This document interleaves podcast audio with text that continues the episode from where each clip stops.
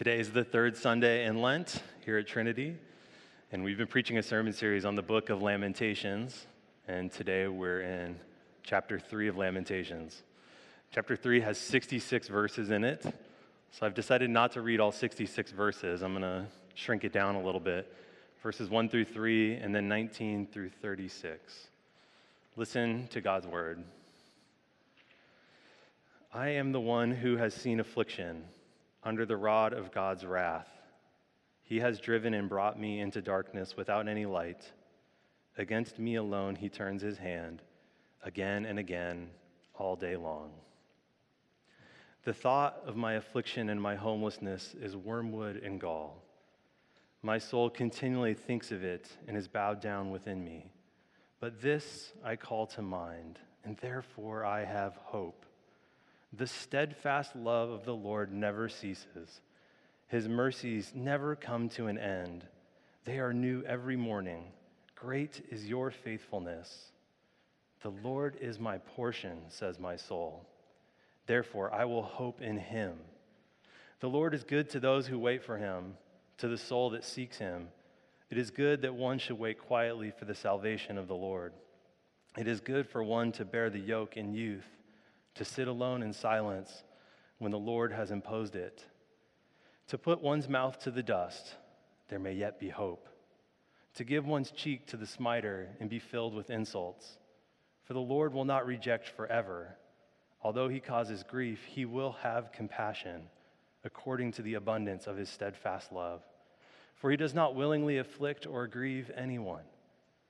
When all the prisoners of the land are crushed underfoot, when human rights are perverted in the presence of the Most High, when one's case is subverted, does the Lord not see it? This is the gift of God's Word. Let's pray.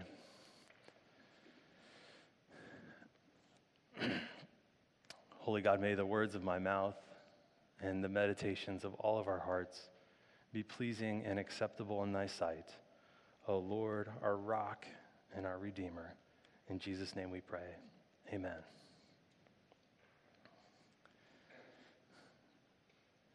Back in the fall of 2012, after I finished graduate school at Princeton Theological Seminary, my wife and I moved to Seattle, Washington.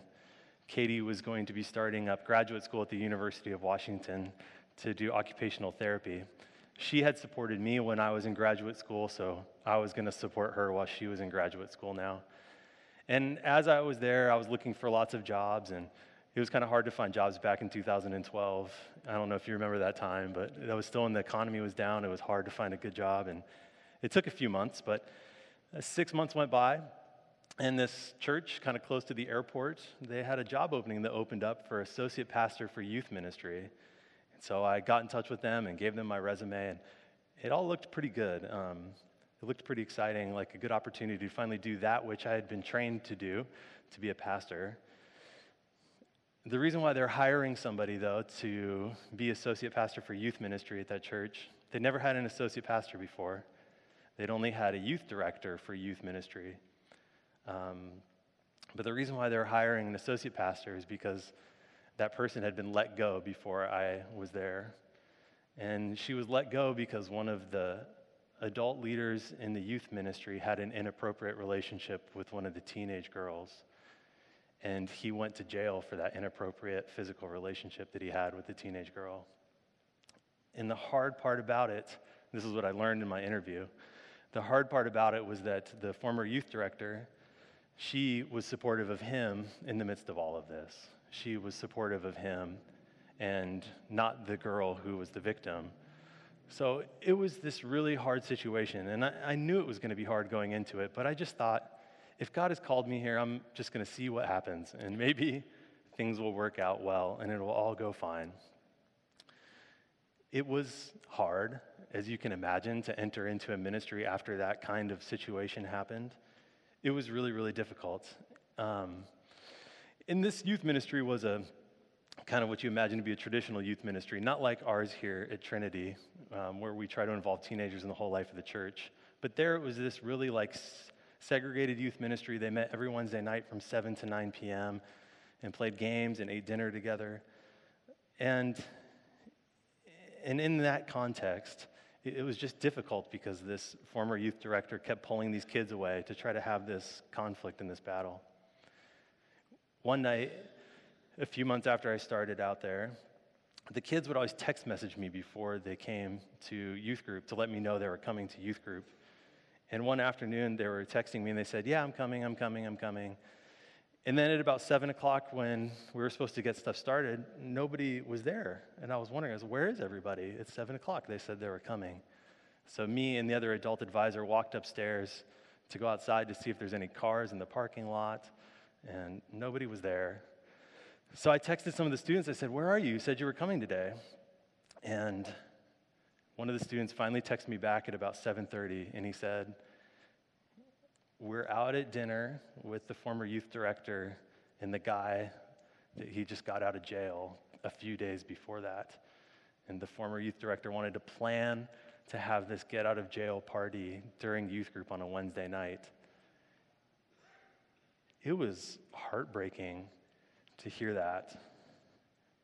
All of the work that I tried to put in to do some kind of healing of what was happening in that youth ministry was totally sabotaged. And I remember just sitting down on the bench after that crying because there was so many implications of that moment. There was so much loss in that moment. There was what felt like the death of this youth ministry. There was a death also just like even in thinking of my own self, what does this mean for my own future? If there's no youth ministry, what does it mean to be associate pastor of youth ministry at this church? Um, I began to ask all these questions, these significant questions in that moment. And Alan, in his wisdom, he was the other adult that was there with me. He put his hand on my shoulder and he said, Kurt, it's going to be all right. It's going to be all right. He'd been in the thick with it for me for those last six months as one of those adult leaders at the church, and he knew what we were doing. Perhaps you've been in a similar place in your life similar. Maybe not that specific, because that's a pretty unique, specific story, but maybe something similar. You've experienced loss, loss of a loved one, loss of a family member, loss of a job. Or maybe you've never had the job that you hoped for, too. Sometimes when we think of loss, there's also people that have never had access to those things or access to loving family relationships. And you find yourself in these deep places of lament and loss. I, at times, uh, quote the scholar C.S. Lewis in my sermons. And maybe some of you don't know this, but C.S. Lewis was married later on in his life, and he married an American woman, and they were only married for about three years before she died. And it was really devastating to C.S. Lewis that his new wife had died. And he wrote this little book called A Grief Observed After She Died. It's really small, but it was his reflections in the moment of the grief that was coming up for him in losing his wife. And I want to read a couple of these verses, or come, not verses, sorry, a couple of these, uh, a couple quotes from this book that he wrote on a grief observed. And he says this Sooner or later, I must face the question in plain language What reason have we, except our own desperate wishes, to believe that God is? by any standard we can conceive, good? Doesn't all the prima facie evidence suggest exactly the opposite? Have, what have we to set against it? We set Christ against it, but how if he were mistaken? Almost his last words may have a perfectly clear meaning. He had found that the being he called Father was horribly and infinitely different from what he had supposed. The trap so long and carefully prepared and so subtly baited, was at last sprung on the cross. This vile practical joke had succeeded. Lewis, in his deep grief, he, he, he has these new questions about who is God and what is God, and he doesn't know where to go with these questions. He doesn't know what to do with his lament. And I think that's partly why we're in this sermon series on Lamentations. If C.S. Lewis were sitting here and he came to me, I would say, don't look at the cross just yet if you're in that deep place of lament. You can look at it, um, but maybe there's something else there for you to help you in this deep time of lament for you. And that's where I think Lamentations is actually really, really helpful. Lamentations is so helpful when we find our places in these times of loss and lament, I would say, C.S. Lewis, let's read Lamentations together. And I bet you'll see and feel some hope in it, that you'll conceive of God as good, perhaps. There's three things that I think are really helpful that come from Lamentations that I want to try to share with you today. The first one is that there is order in the midst of chaos in Lamentations. Pastor Mary mentioned last week that Lamentations takes the form of, uh, like other ancient Near Eastern documents and poetry, when they have lost a city. And when they lost a city, they wrote poetry, and they had these four different pieces of it that made it identify as a poem, a poem for the loss of a city. And one of those pieces was an acrostic. An acrostic is a poem that follows um, each line with a new letter in the alphabet. So it would be like A would be the first line. The first word of that line would start with that letter in the alphabet. So A, B, C, D. Lamentations 1, 2, and 4 are all acrostics. There's 22 letters in the Hebrew alphabet, and they follow that, those 22 lines. Lamentations chapter 3 is also an acrostic, but it's amplified in that there's 66 verses. So the first three lines are all A, then the next three lines are B, then the next three lines are C, and so on and so forth. There's an acrostic in Lamentations. There's an acrostic in Lamentations. Why I think this is so significant is because it's, you don't really see it when you're reading in English, of course, but if you were seeing it in Hebrew, there would be a sense of structure, a sense of order when you find yourself in lament. You would know that once you finished reading A, that there would be B, but ultimately that there would be an end to that, that there would be all the way down to Z. And you have that sense of movement through it, that it gives you order and structure for your lament and your sadness when you're reading this text. The acrostic is helpful because it reminds us that there is a God who is, who is giving order in the midst of this chaos. The second piece that I want to notice for us about hope, too, in Lamentations chapter 3, is the part of the text that talks about how his mercies never come to an end. They are new every morning. Great is your faithfulness. The more that I read the Hebrew scriptures, the more convinced I am of how important time is in the Hebrew scriptures. Time is so significant for the people who wrote these texts and also for the people who believed in and had faith in God. Especially this part here where it says, They are new every morning. God has created an order in our lives of time, of a daily rhythm, so that when we find ourselves in those places of lament, we have this outlet. It's every day. So if you lament this day, there's always a new day coming, that perhaps that will be the day in which God manifests his faithfulness in your life and you'll be able to see the hope that you long for. Mercies are new every day. Time is part of the order that Lamentations reminds us of, and it's so helpful. Third, the last thing I want to notice about the text for us this morning is that it says that I will hope in God, not in ourselves. Lamentations is so helpful because it reminds us of that. When we're in these places of deep loss and pain and and devastation, we can't ultimately pick ourselves up. There's no, there's no bootstraps to pick ourselves up with. We don't have any boots on. We're in lament. There is nothing to pick ourselves up with. Only God can pick us up. Only God can give us the hope that we need to see a new day, to see a new path forward for us when we're in these deep places of suffering.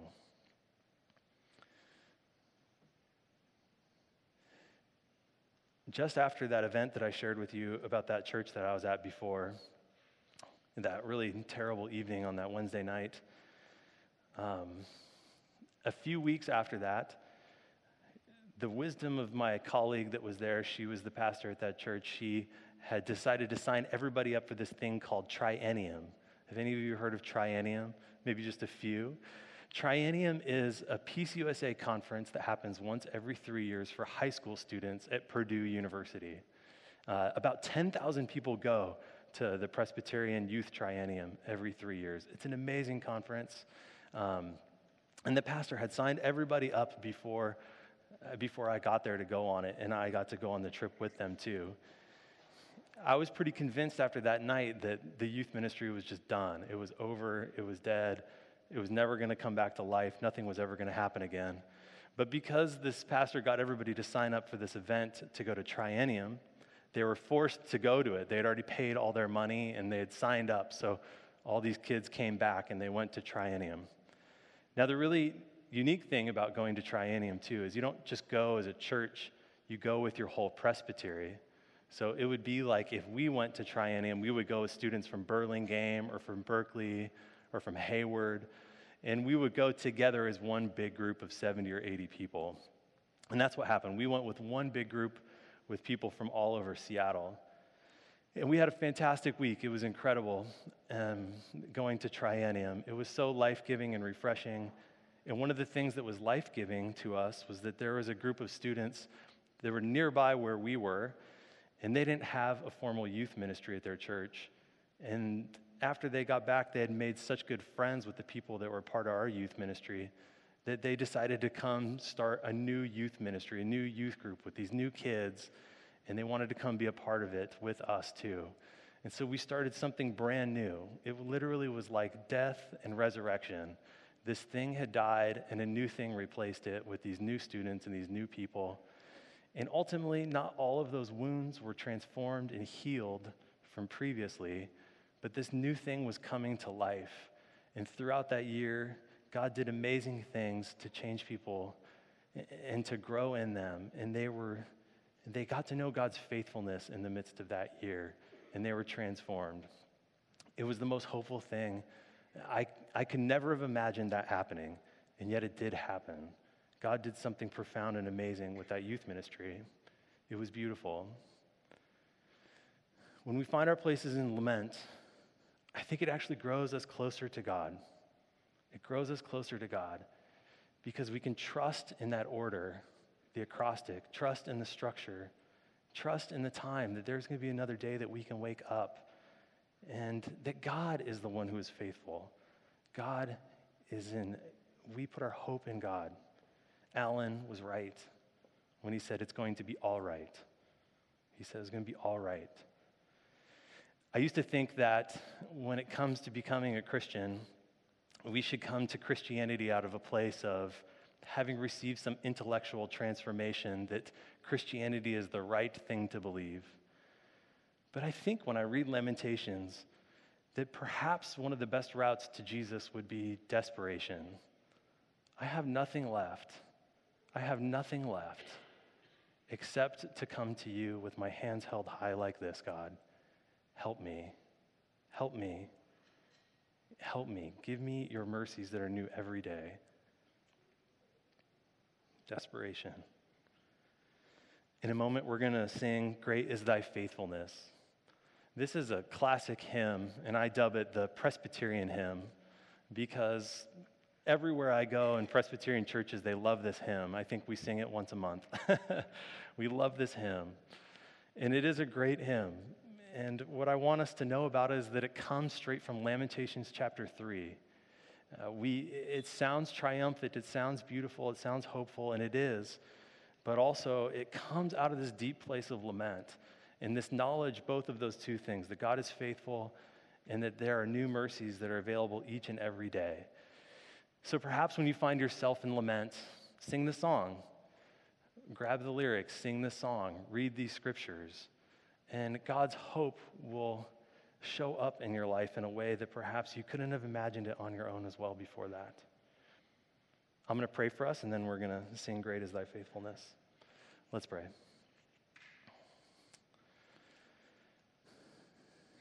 God, our hands are held high to you. That when we come to you out of loss and despair, you hear us. You know what's going on. And, and God, we pray that when we come to you in desperation, when we come to you in lament, not only would you hear us and know us, but God, that you would ultimately begin to work something new in us. That there would be a resurrection hope that would come out of the midst of our lament, that would come out of our sadness and our, and our weeping. So, Lord, be present with us throughout the rest of this worship service. And God, help us and fill us with the song of Great is Thy Faithfulness. We pray this all in Jesus' name. Amen.